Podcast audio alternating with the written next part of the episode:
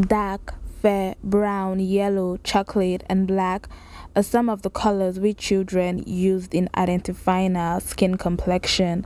But as I got older, I realized that black was removed from this list.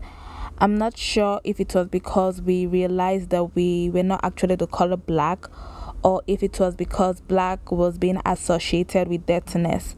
Hello, everyone. Welcome back to my podcast. It's Fanny Lulu and welcome. So today we're gonna be talking about the shades of black. So I was trying to be cool, right? And I tried to pair the color brown and black together. And guys, honestly, I'm not good with naming stuff or like coming up with any kind of names. So just we're gonna roll with it like that. So um a general intro i i grew up in lagos nigeria raised there and just being a child in just being like a young child in a society at a very tender age i did not experience colorism. Um what i would say i experienced was favorism. I repeat at a very tender age. So like kindergarten primary school i did not really experience or like you know nursery school i'll say i did not really experience colorism. Um I what I did notice was like a lot of times people liked what they like. You could be light skin, you could be dark skin. People just like people based on other things such as how confident you were or how intelligent or how athletic you were and stuff like that. That was what drew people's attention to you. I would say being in school, what I would notice is a lot of the times teachers liked very smart and you know just liked what they like and sometimes honestly like these teachers or you know people in school would just like you because you know your parents got some some okay? So if your parents would come to school and you know give them something you know you know how you know like yeah you'll be like one of like one of their favorites. So that was what i experienced as a child in school. At um very little age. So for me, my self esteem was still very I was, you know, at that time you type of that's when you actually start to build your self esteem.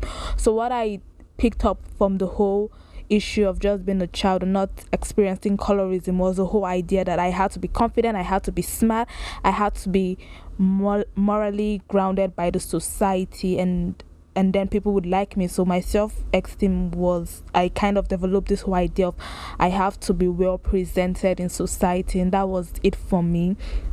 But then I would say at the age of seven, you know, to nine years old, I that was when I actually started seeing a little bit of colorism.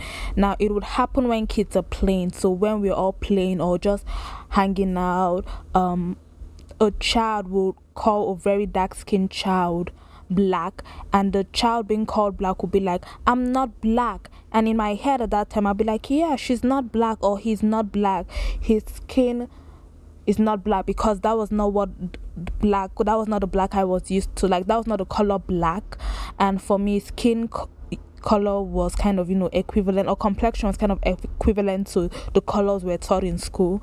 So the child was right but the person insulting the kid will go on to say call names like amala. And if you don't know amala it's a very dark very delicious i must say you know popular yoruba food in lagos um in in general actually. And or names like you're dirty and every other kid will go about laughing. Now that was when i first saw it but i was still i won't say I want to say ignorant, but I was still not really affected because these insults were not thrown at me directly.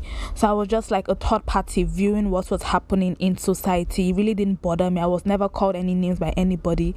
And yet, people might argue that, oh, light skinned people too were called yellow and stuff like that, but it was never in a way to bring them down. It was, it would, it would not match up to when a dark skinned person is called these names for some reason it just never would match up because sometimes kids being insulted or called black or dirty will try to you know say something back because that was how it was. I wasn't in a society whereby they insult you and you cry. If they insult you you insult them back. That was how it was. So even when you say something for some reason or say oh you big head or you whatever it never matches up to the level of being called black and being dirty because your skin was now associated with death I think I trying to see if I hoping I said that correctly. Um, yes, so so as I said, I was still not affected. I would say at around the age of um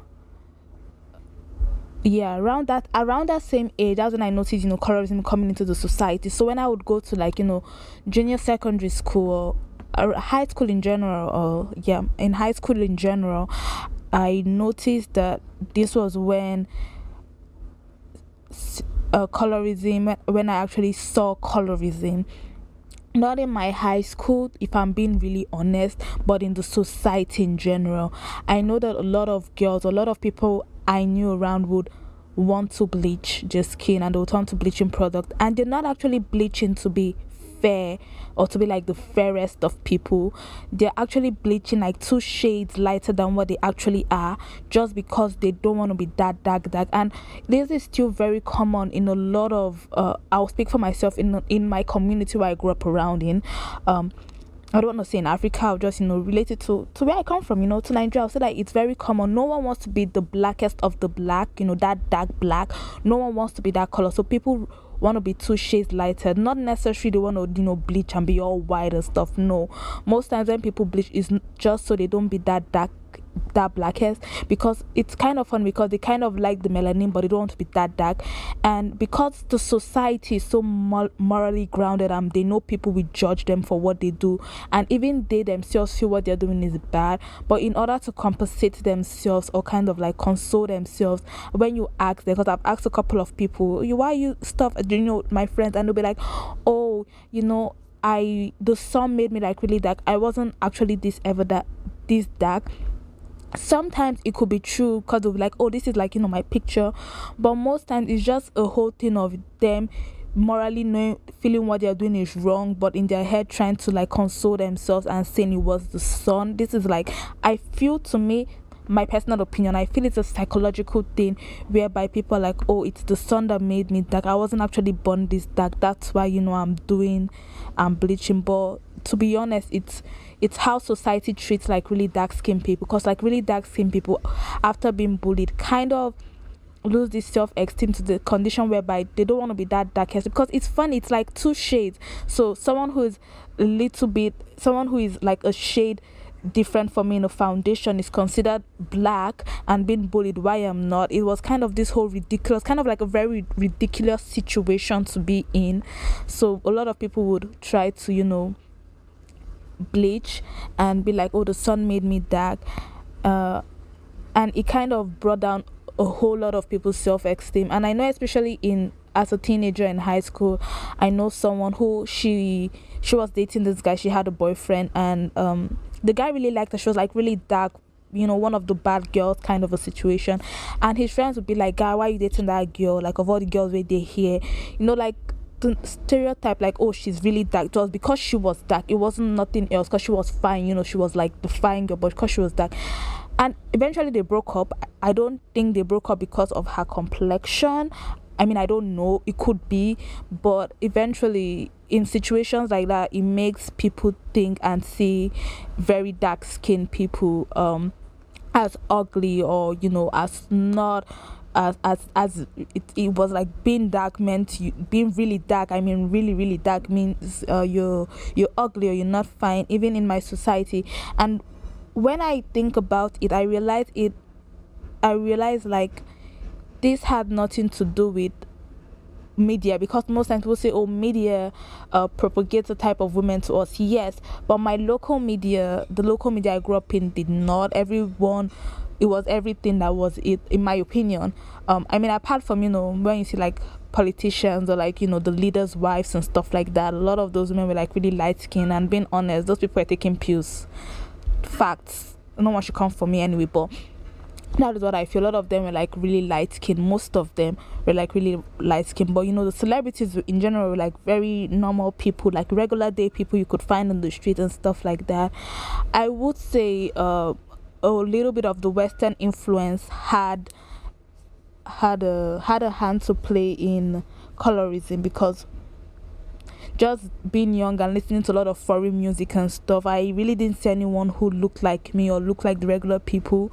Um, and it could be that those were the normal complexion or it could be that like people saw their idea of of beauty and brought it into the society and kind of made we ourselves look down on ourselves and it kind of messed up with our whole self-esteem and brought about this issue of color. And then people actually started to see uh, colors and it, i think that was where the whole idea came from.